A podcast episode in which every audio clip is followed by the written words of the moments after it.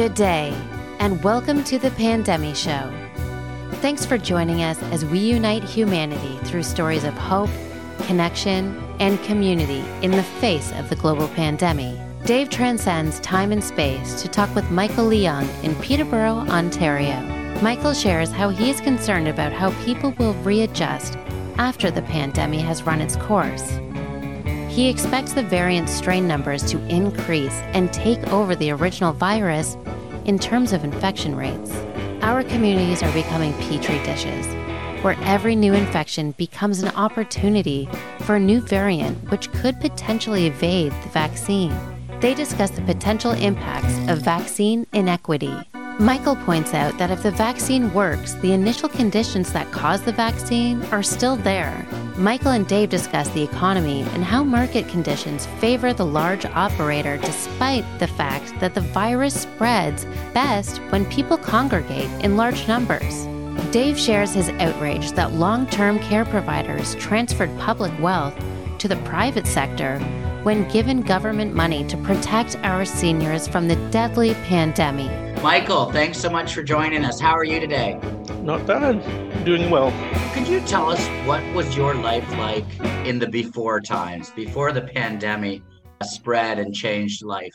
I was working as an industrial engineer I had some site visits maybe every couple months. I'd go to a customer site to do an inspection or maintenance or commissioning. Uh, so that has really dropped since COVID. We've been working at home for maybe 90% of the time. And it was just seeing a lot fewer people, a lot fewer family gatherings, that sort of thing. So your work's changed in the sense that before you would go out and do site visits and be working in the office, and now you're mainly working remotely. Yep, that's right. So the pandemic really has changed your life. Yeah, yeah. The daily schedule is very different. What are some of the changes that you've noticed? So a lot fewer restaurant meals, uh, a lot fewer trips like driving out to see people or even like day to day driving to work. The traffic has really cut down here. Yeah, th- those are, I guess, the most visible signs, like the travel and the meal situation.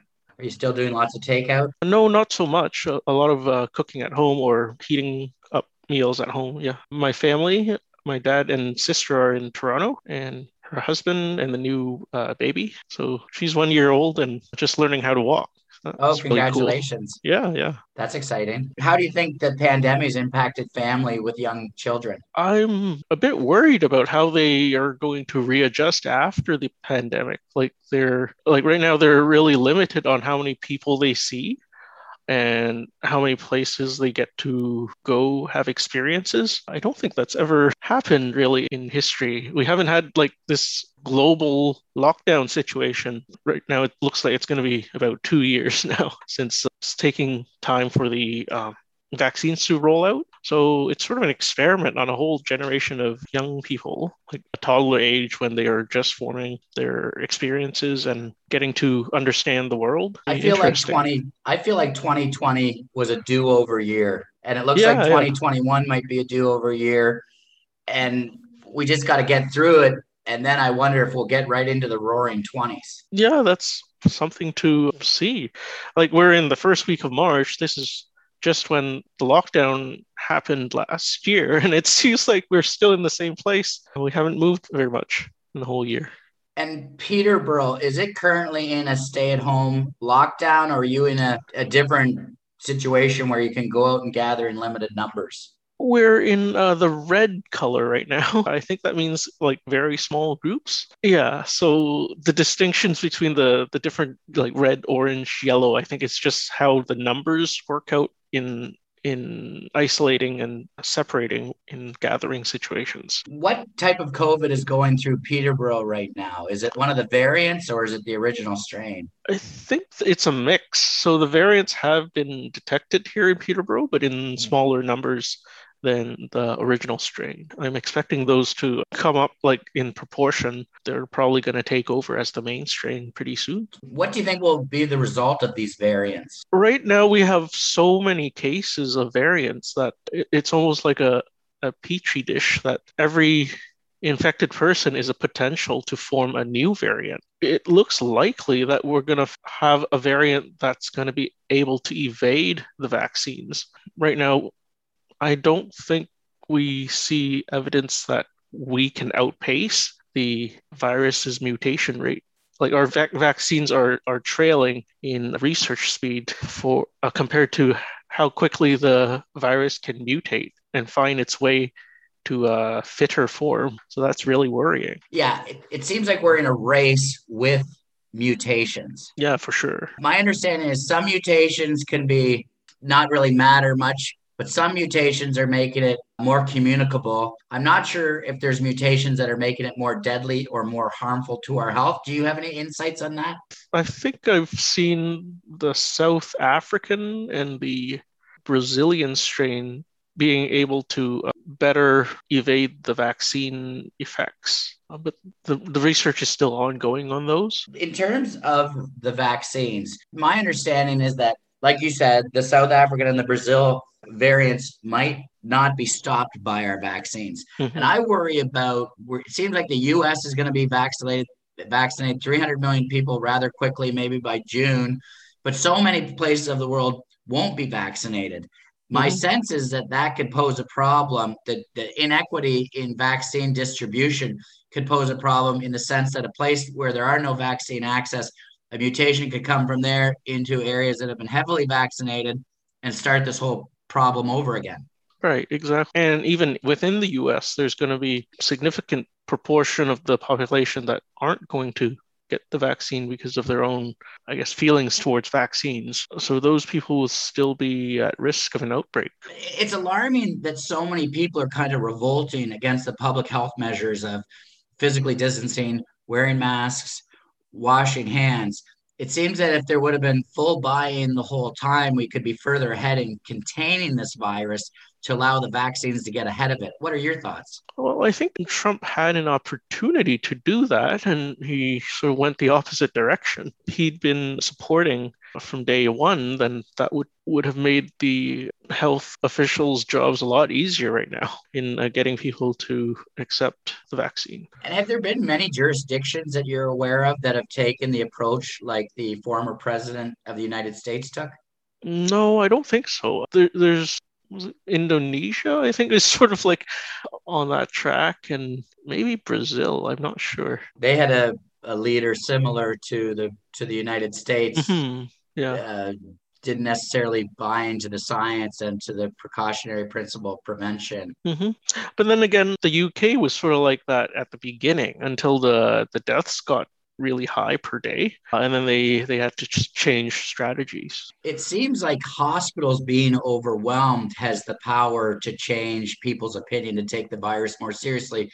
But outside of that there doesn't seem to be much change in some of those some of the anti i don't know if i should call them anti maskers or anti-COVID mm-hmm. crowd. Yeah, and I think Sweden was sort of in a similar situation. At first, they were sort of not masking as a preventative measure, and then they they switched over. When I first started wearing masks, you notice the difference, but it doesn't seem like that big of an inconvenience, and it seems like a small adaptation to be able to still have some quality of life and access to you know day-to-day commerce but right. protecting yourself and trying to limit the spread of this deadly virus. Yeah, yeah, for sure. Once you get used to it, it's it seems to be part of uh, your your routine. Yeah.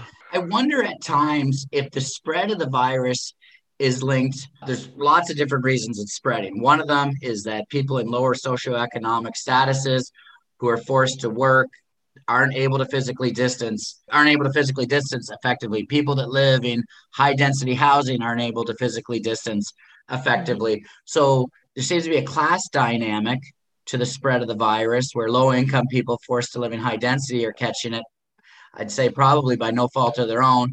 And then we have the anti-mask anti-covid crowd which is taking no precautions which could be also a demographic that's spreading.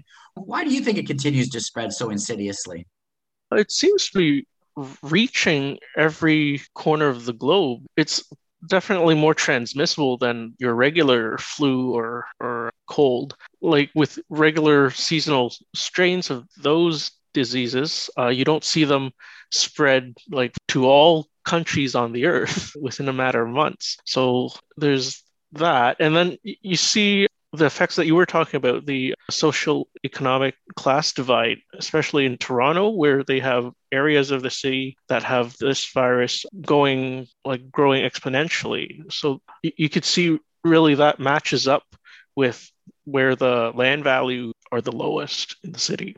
That's an interesting correlation. The east and west ends, Scarborough, Brampton, Peel, Peel region. Yeah. What changes have you seen from a community perspective where you live since COVID's COVID's changed our lives? I guess the the shopping is kind of different. So like the standing in line um, outside grocery stores, that's a little different and took a bit of getting used to. The Home Depot situations on the weekends is pretty hectic. You can see like people are more on edge.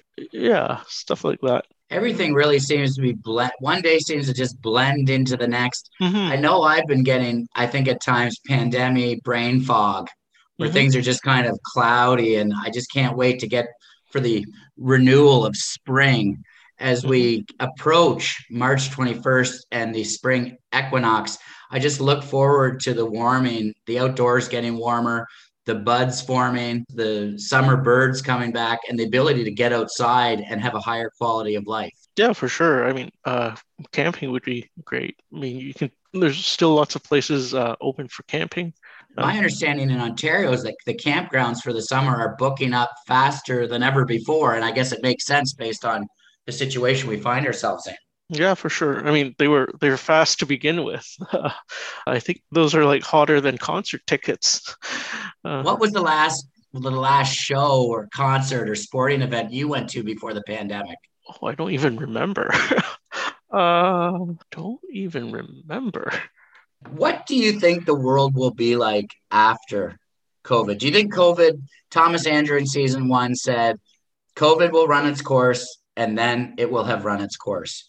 What do you think the after times may look like? So I guess this depends on whether we are successful in our current batch of vaccines. If that's successful, then it's a short enough period of time that will will bounce back pretty easily. But there's the risk if that happens, then the initial conditions that created the virus are still there, really. Like there are still these uh, reservoirs of bat diseases in China that can reinfect. Like a new COVID 3 could come out, and nothing is stopping that really, except for just time and patience. And with an uh, increasing amount of habitat destruction and people living in more and more of the few remaining wild places, mm-hmm. species transmission would we are led to believe is going to increase. Yeah, and, and bats fly around. I mean, they they're they're they have great range. They forage for a um, variety of foods, so it's you need quite a distance of separation between bats and humans if you really wanted to you know, limit this cross species transmission of disease. And the industrial food chain seems to contribute to you know, you got the avian flu, we've got the hog flu. I know there's a big breakout of the African hog flu in China before before the COVID pandemic struck us. It's interesting to see what the industrial food chain, how it has so many strengths in the sense that we can provide food for so many people, but it also has some shortcomings eh, as the, you know the animals are confined in smaller spaces. They're not outside. They're not getting the sunlight, the fresh right. air. Yeah, and I think China's had to cull like hundreds of millions of pigs uh, in the last few years for controlling disease. It it'd be better, I think, if we like make smaller farms and so give each animal enough space to live a healthier life. Um, Outside. Yeah, sure. So our our meat consumption like on average per day could go down maybe half and uh, we'd be healthier actually if we eat less meat. So that's an easy fix like easy choice to make individually and as a society. It seems that the covid-19 pandemic has demonstrated other pandemics and other inequalities in our system like how our seniors are treated how migrant workers are treated. Have you noticed the pandemic highlighting any inequality that was in our community, our society before, in the before times? Um, yeah, so the impact of COVID on seniors is pretty significant because a lot of them live alone. Like like my dad is just by himself and he's really had to cut down on a number of social interactions, gatherings with friends. And this has been for like a whole year. This has never happened before. So I guess with family not being to visit as often, their mental stimulation really slides and they sort of go into a sort of like sort of a hibernation loop kind of thing. I, I really identify with what you what you mentioned there about the mm-hmm. stimulation. Yeah, I found yeah. that since the starting doing these interviews for the pandemic show, I feel more mentally stimulated and mm-hmm. um, alert and awake, despite the pandemic fog. Before I was doing all these interviews, talking to people, learning how to do the technology to get them out to people to unite humanity, I wasn't getting these types of deep conversations. And it's interesting in these times of isolation how technology can support us in having some having some positive social interaction with others. Right. And we have to remember like some remote areas don't have full uh, bandwidth coverage for video calls yet so, so the inequity in internet access is something that the pandemic is highlighting the need to address. Right right. So that's a federal obligation. I know in season one we spoke with eric jeffrey whose family had been in the north sudanese desert a year ago and had come back into khartoum and the pandemic had kind of shut everything down they eventually made their way back to New Zealand and they were able to gather and live worry free. Kids could go to birthday parties. But even New Zealand, an island nation, has had flare ups as the pandemic has evolved in times past. Australia, similarly. It's interesting how some of these remote places that you think could be protected by geography, they're even impacted by it. I know in Ontario, in the last month or two, especially in the winter, there's been more of a talk of trying to restrict travel and having people isolate when they come back from travel. And as I think about it, I wonder why we didn't do more of that at the beginning. I know when we talked to Meg Lowes, who moved from Ontario to Australia last July, we talked to her while she was in a mandated, government mandated two week quarantine. So some jurisdictions have had a lot more stringent measures than others. And I feel like in Ontario, it seems like the government could have done more, but chose not to. Right now, the COVID quarantining hotel situation isn't helping. Um, there's been lots of issues with people getting their food. Yeah, so that's on. It was on implemented the, late yeah. and, and mm-hmm. implemented shoddily. Yeah, for sure. It was disorganized. How do you think the economy let's switch to the economy for a minute. How do you think the economy has been affected by the pandemic?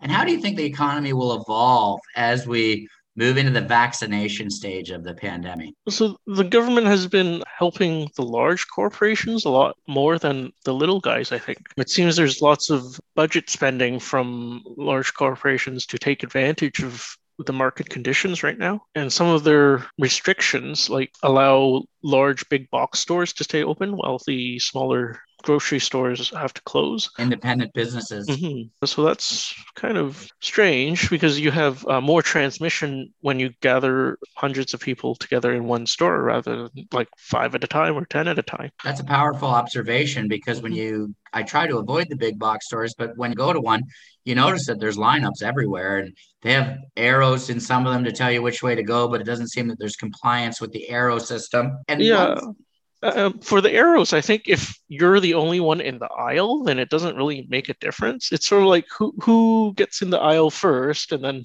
they'll set the direction. Sort of like you like lane swims. That's sort of what happens if there's no signage. That was an interesting observation. How you, how you outlined how it seems that large corporations are getting more support mm-hmm. than the independent players. And one place that I've noticed that, and it's really made me angry, is the subsidies the government gave to support long-term care facilities. And then the private long-term care facilities turned around and gave increased dividends and payouts to their shareholders. Yeah that's pretty low for them. And really i think all of long-term care should be public. It's the same reasoning as like education or uh, healthcare. Like if you have a two-tier system, then naturally there's going to be uh, inequality in the two systems. And if you're extracting profit from one group, then their quality is going to go down. And we, when we see that in the health results, if you compare the for profit long term care homes and the government run public long term care homes. How do you think the economy and society is going to evolve with the current political players? Like you look at Ontario, we have a government, even during the pandemic, they've been moving forward with plans to deregulate and privatize. The conservation authorities have been deregulated so they can to allow for more development on environmentally sensitive wetlands and farmland. It doesn't seem that the current players in politics are really interested in making positive social change on a on a major level. Mm-hmm. Do you think anything's going to change? I wonder who the new players will be after we move through the pandemic. My sense is that people realize the shortcomings of our current government, provincially and federally, you hear, and they're looking for something new. Do you think there will be significant change? Well, um, we need to get the numbers of young people voting up. That's the most direct way and easiest way to affect political change. And and really think about the third option. Like the NDP has not been tried in on a large scale before. Why not go with somebody who's not a proven, you know, corporate stand-in? That's an interesting perspective. Yeah. Do you know? Do you think there's going to be any dem- significant changes as a result of changing demographics? I, I sure hope so. Like as the the boomers retire out, that'll create a need for workers and drawing the younger generation in.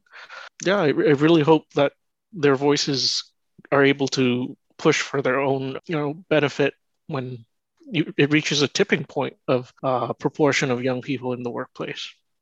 What do you think will happen when there's more, when the younger generation advances in the labor market? I think to balance things out, the work culture has to change. Maybe the nine to five mentality is not the right way to go for uh, going forward. Like people have different needs now that we have a large proportion of people uh, who get better from COVID still have uh, lingering effects.